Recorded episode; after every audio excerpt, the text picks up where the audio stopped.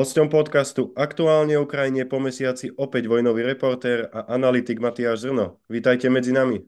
Jako vždycky děkuji za pozvání a jsem rád, že po té menší pauze jsem opět na vašich vlnách. Odkedy sme sa počuli naposledy, naša iniciatíva Aktuálne Ukrajine bola zamestnaná veľkou akciou. Vyzbierali sme viac ako 21 tisíc eur na tisíc skladacích piecok pre ukrajinských obrancov. Už sú aj vyrobené a 800 sme už odviezli na Ukrajinu. Ako to hodnotíte?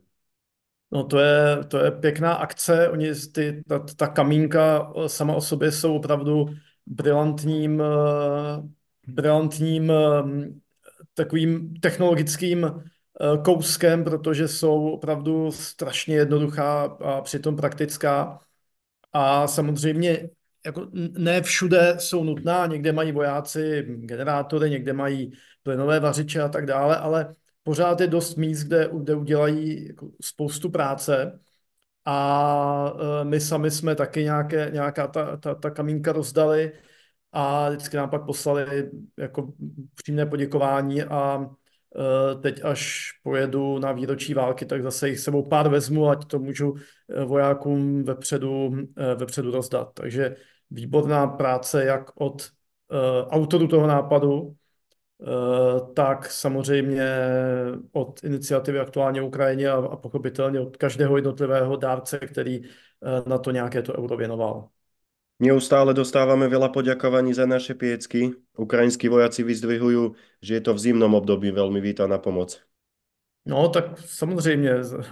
Voják, aby byl bojeschopný, tak musí, uh, musí být v suchu, v teple a najedený. Takže Eh, ta kamínka mu pomáhají aspoň tomu, aby byl v suchu a v teple aspoň trochu a ono se na tom dá konec konců i uvařit jídlo nebo spíš ohřát. Takže v tomhle ohledu to pomáhá splňovat ty tři základní předpoklady bojeschopnosti. Aj vy osobně jste dlhodobo velmi aktivní v zaháňaní pomoci Ukrajině. Čemu se aktuálně věnujete? Já teďka jsem teď podpořil několik jiných sbírek, eh, ale Eh, než vyrazím na Ukrajinu, tak ještě nejbližších dnech zveřejním další sbírku na to, co asi je úplně nejdůležitější a to jsou drony, protože každý voják na frontě vám řekne, co potřebujete, drony, drony, drony. Takže sbírka nějakých 15 vražedných dronů, eh, které získáme od našich přátel z iniciativy Vozím drony na Ukrajinu a pevně věřím, že se podaří vybrat a že eh, odvezu Eh, odvezl přímo, eh, přímo na Ukrajinu. V tomto ohľade vznikla aj veľká česká iniciatíva Drony Nemesis. Celkovo chce Ukrajine dodať 10 tisíc FPV dronov a už má polovicu. Obdivuhodné. Však? To je uh, skvělá, uh, skvělá iniciativa, protože, protože reaguje přesně na to, co jsem říkal, na to, co vám vojáci řeknou. Drony, drony, drony, to je to, co nejvíc potřeba. Z toho, co jsou co jsme my normální lidé schopni jim dodat. Samozřejmě, že eh, nevím, rakety Etacams byly ještě lepší, ale tak mm, s tím nic nenaděláme. Ale z toho, co je v možnostech běžných smrtelníků, tak drony jsou nejúčinnější. Myslím si, že to nejlíp, eh, nejlepší poměr cena výkon, co za své peníze můžete poskytnout, eh, pokud chcete zvýšit bojeschopnost ukrajinské armády. Takže si myslím, že to je skvělý projekt, jsou za ním důvěryhodní lidé, Eh, včetně náčelníka generálního štábu eh, Karla Řehky, včetně té, eh, té tváře hlavní Ondřeje Vetchého, velkého vlastence a milovníka a podporovatele Ukrajiny a leteckého odborníka Milana Mikuleckého, který je takovým tím, tím tou driving force, tím, co to, co to celé žene dopředu. Takže rozhodně velice bohulibá iniciativa a myslím si, že i Eh, ta nenávist, která se, která se spustila na eh, Ondru Vetchého eh, kvůli jeho podpoře a zaštítění té iniciativy, tak ukazuje, jak, jak důležité to je a jak to ty některé naše proruské tady spoluobčany, jak jim to nedá spát. Asi nie náhodou vzniká velké spojenecké dronové koalície na podporu Ukrajiny. No, protože to je, že jedna věc jsou třeba ty FPV drony, to opravdu spousta šikovných lidí s, s, s, s těmi technickými schopnostmi, ale s 3D tiskárnami a, a několika drobnými věcmi jsou schopni opravdu vyrábět skoro na koleně. ale pak tu máte celou řadu jako vyšších kategorií dronů. To jsou průzkumné drony třeba, které létají několika kilometrové výšce a mají dosah třeba 30 km a mohou létat bezpečně na frontu a přitom vidět místa, která jsou na opačné straně fronty, aniž by hrozilo, že Rusové eh, zahluší radioaktonickým bojem nebo se střelí. A to jsou už věci, které stojí jeden kus třeba milion, korun, pardon, milion euro. A tady um, Evropa trošku zaspala uh, v těch dronech. Samozřejmě opět jako v, každý, jako v každé situaci se objeví iniciativní, často malé firmy, které jsou najednou schopny to vydopat ze země. V Čechách máme jednu takovou firmu, která vyrábí eh, vynikající eh, drony, které původně byly vymýšleny pro eh, dálkovou kontrolu těch nekonečných ehm, potrubí ropných, třeba na Sibiři nebo, nebo Aljašce nebo podobně. No a teď samozřejmě našli, našli jiné jiné využití, ale je to přesně česká firma, která to vyrábí a myslím si, že německá vláda to kupuje a dodává na Ukrajinu. Takže je prostě potřeba propojit eh, místa, kde eh, jsou schopni drony vyrábět, se zeměmi, které jsou schopny eh, je zaplatit a vnést do toho prostě nějaký systém tak, aby byla maximálně využita výrobní kapacita, aby byly maximálně využity peníze a dostalo se toho na Ukrajinu co nejvíc. Ukrajinci zasahujú čoraz častejšie plynovú a ropnú infraštruktúru ďaleko v týle okupantov.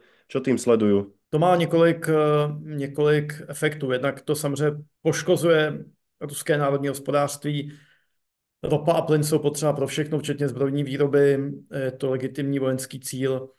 Eh, ale je jasné, že ty útoky jako takové jsou jen takovým píchnutím do přece Rusko je obrovská země, není tam nějaký jeden prvek, že kdyby se zasáhl jeden terminál, tak se zkrátka zhroutí ruská ekonomika, tak to bohužel nefunguje, ale je to, je to jako drobné uh, popíchnutí, ale má to taky obrovský psychologický efekt, protože Vladimír Putin um, hraje na to, že tohle je válka, která je někde v dálce, bojují uh, jí uh, lidé z vězení nebo příslušníci etnických menšin nebo lidé z nějakých vzdálených oblastí Ruska, Eh, nejnižší sociální vrstvy a těch lidí ve velkých městech, hlavně v té evropské části Ruska, se to jakoby nedotkne. A stabilita v Moskvě a Petrohradu je samozřejmě úplně klíčová pro Rusko. Let zde se může dít lecos, ale, ale v Moskvě a Petrohradu musí být klid. Eh, v okamžiku, kdy vám uh, začnou vybuchovat uh, uh, ropné terminály nebo cokoliv, prostě kdy začne být pod palbou cokoliv, co je už v nějakém orbitu těchto z těch velkých měst, Eh, tak je to velká ztráta té nepsané dohodě, kterou Putin s lidmi udělal, že dobře bude tedy válka, ale ta válka se vás nebude moc týkat. Jak ekonomicky, tak bezpečnostně. Eh, Ukrajinci jsou zatím daleko od toho, aby mohli nějak jako zásadně zasáhnout ruská města, no ale už je to něco, co úplně nemůžete ani v Rusku zatajit, jo? to se zkrátka rozšíří. No a poslední prvek je, že uh, to nutí Rusy, řekněme, posilovat protiletadlovou obranu jak velkých měst, tak těch klíčových infrastrukturních projektů, eh, té, té klíčové infrastruktury. Takových míst je ohromné množství v Rusku a typicky ten ropný nebo plynový terminál v Leningradské oblasti, ta nějaký asi 160 km jeho eh, západně od eh, Petrohradu, tak ten bez sporu nějakou protivzdušnou obranu měl, ale tam mířila jaksi na sever a západ, očekávali útok jako od NATO. A nikoho nenapadlo, že by mohli přiletět z jihu od 1250 km vzdálené Ukrajiny. Takže teď, když Ukrajinci dokázali, že toho jsou schopni, no tak to znamená, že uh, bude Rusko muset posílit protivzdušnou obranu eh, i na směrech, kde to nečekalo a v místech, kde to nečekalo. A i když mají Rusové hodně těch prostředků PVO, Eh, v tom Rusko a tradičně Sovětský svaz byly jako velice silné, protože vždycky bylo jasné, že letectvo na to je lepší, modernější a silnější, ale o to více Rusové, no, Sověti investovali do PVO. Ale taky ty jejich zásoby nejsou nekonečné, takže to je něco, co pochopitelně je v zájmu Ukrajiny, aby Rusko muselo mělo méně prostředků proti vzdušné obrany na frontě a více někde uh, na místech, kde budou hlídat uh, objekty, na které Ukrajinci možná ani nezautočí, ale už vyčerpají, budou vyčerpávat postupně ty ruské uh, zálohy PVO. Viaceré členské štáty spojeneckej koalície sa snažia zintenzívniť výrobu 155 mm munície Blízka sa na lepšie časy? A ono se asi blízká, ale je otázka, kdy se, kdy se opravdu zablízká, kdy to přijde. Dva roky od začátku války žádný extra velký pokrok není. Měli jsme, měli jsme velké proklamace, asi si většina posluchačů vzpomene na závazek Evropské unie dodat milion granátů ráže 155 mm, tedy klíčové munice této války Ukrajině. Pak se zjistilo, že to nepůjde, že se nepodaří ani polovina, nakonec ani ne polovina, ale 400 tisíc a ani těch 400 tisíc ještě, ještě není hotovo. Je tu několik problémů, které brání, řekněme, mobilizaci evropského průmyslu na výrobu tolik potřebné munice. To, to by vyžadovalo nějakou míru, jako se to stalo za druhé světové války, kde opravdu se přijde na válečnou výrobu Eh, tady pořád ještě eh, jedeme jako jenom podle mírně zvýšené eh, mírové výroby. Já myslím, že ta výroba je možná dvakrát větší, než byla třeba před válkou, ale to nestačí. Třeba by byla desetkrát větší, protože ty skladové zásoby docházejí. Je to něco, co je i z finančního hlediska mimořádně lukrativní a ty zbrojní firmy jsou eh, ochotné se do toho pustit, protože dobře vědí, že nejen, že bude tato válka ještě nějakou dobu trvat, takže bude potřeba munice do této války, ale vzhledem k tomu, jak byly vybrakovány sklady drtivé většiny eh, zemí armád NATO, tak eh, bude trvat roky, než se doplní i ty sklady. Takže to je, jak si pomineme-li morální důvody, proč vyrábět munici a posílat ji na Ukrajinu, tak je to prostě z čistě biznisového hlediska docela slušný úspěch. Oni tomu brání některé objektivní problémy, vy potřebujete uh, obráběcí, velice specifické obráběcí stroje, potřebujete uh, technicky zdatné zaměstnance, tohle není jako práce pro nějaké nekvalifikované dělníky, no ale taky potřebujete, potřebujete financování.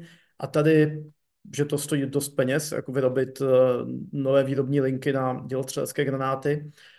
A tady um, pořád ještě naráží zbrojní firmy velice často na neochotu velkých bank, zvláště těch, které mají, které jsou ty, ty banky z západní a severozápadní Evropy, typicky Německo, Benelux, Skandinávie, eh, které v rámci těch svých pravidel ekologické udržitelnosti a společenské odpovědnosti se zřekly v minulosti eh, financování zbrojní výroby a nebo ji velmi omezili, po velmi velice přísnými pravidly, mezi něž patří například to, že ty výrobky se nebudou vyvážet do zemí s válečnými konflikty, že si horko těžko, eh, když už, tak se financují nějaké zavedené zbrojní firmy, které ale jsou v zemích NATO a EU a prodávají to pouze do zemí NATO a EU. A i tam se dělají různé takové obezličky okolo toho, eh, že se napíše, že ta firma třeba Eh, vyrábí vojenský materiál jenom ze 30%, i když reálně je to třeba ze 70%,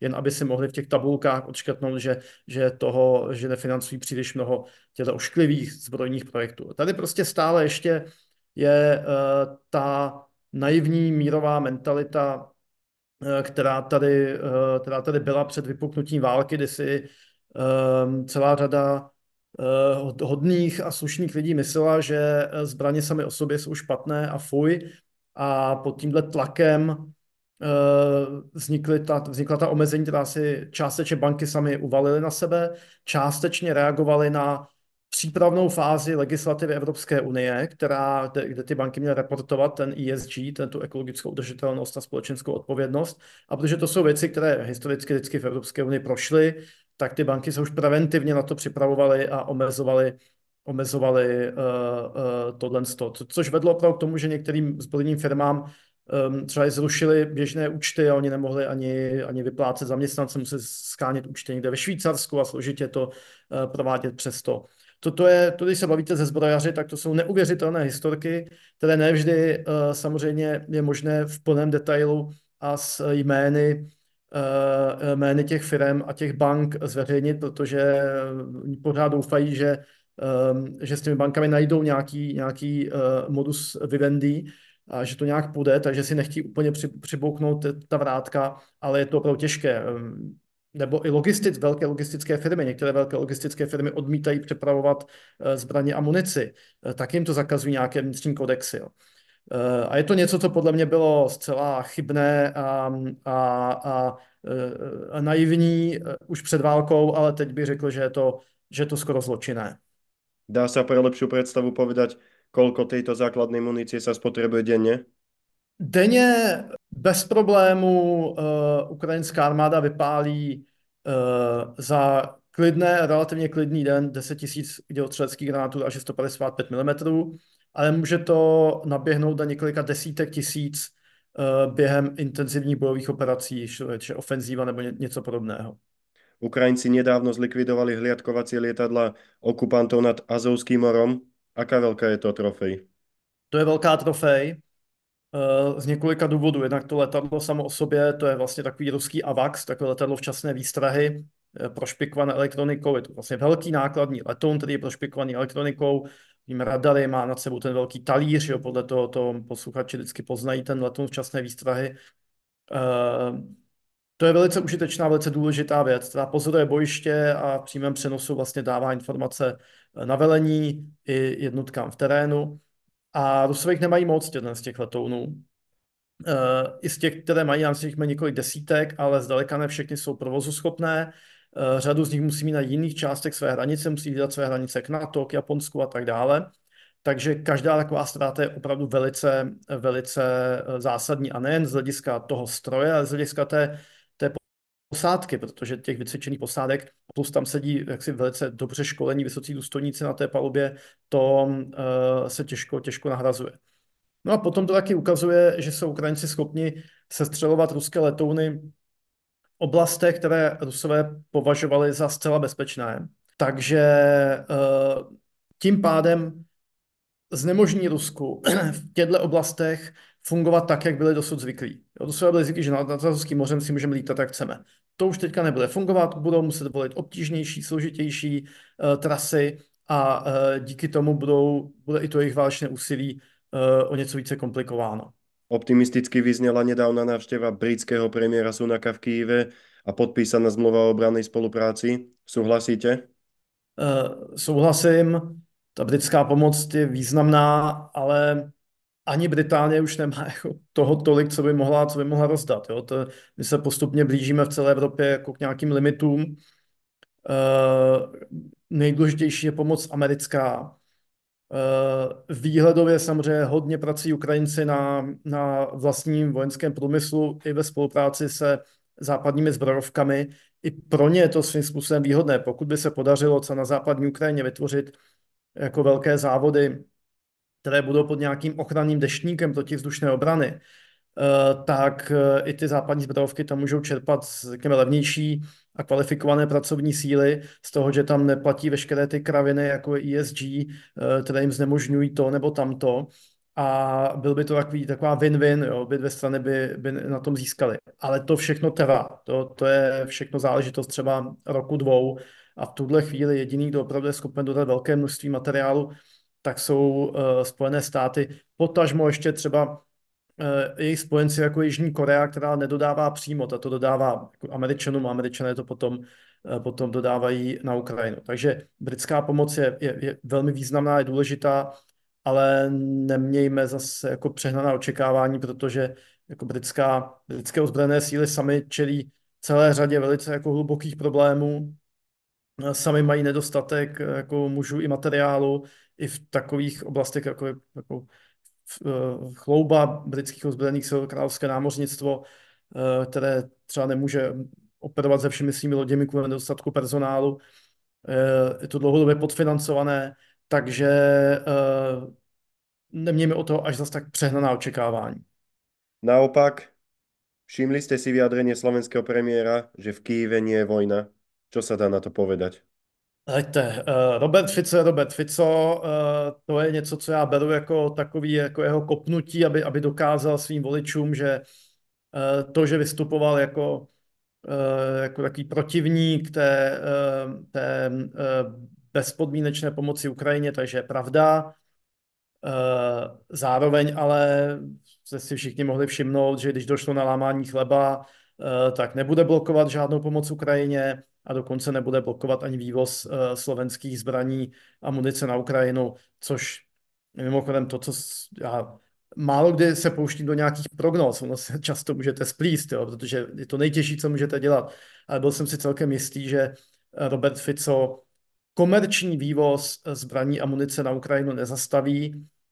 A co se týká jako nekomerčního, tak to už všechno tam odešlo, nějaké dary nebo takhle, když za to Slováci dostali nějaké kompenzace v podobě třeba západní, západních zbraní.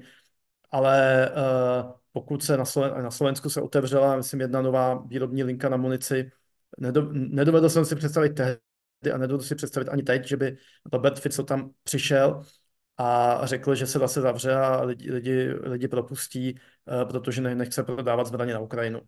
Ty zbraně a munici, drtivé většině toho, co země střední východní Evropy dodávají, tak je to placené, platí to Ukrajinci, platí to Američané, Holanděni, Němci, kde kdo.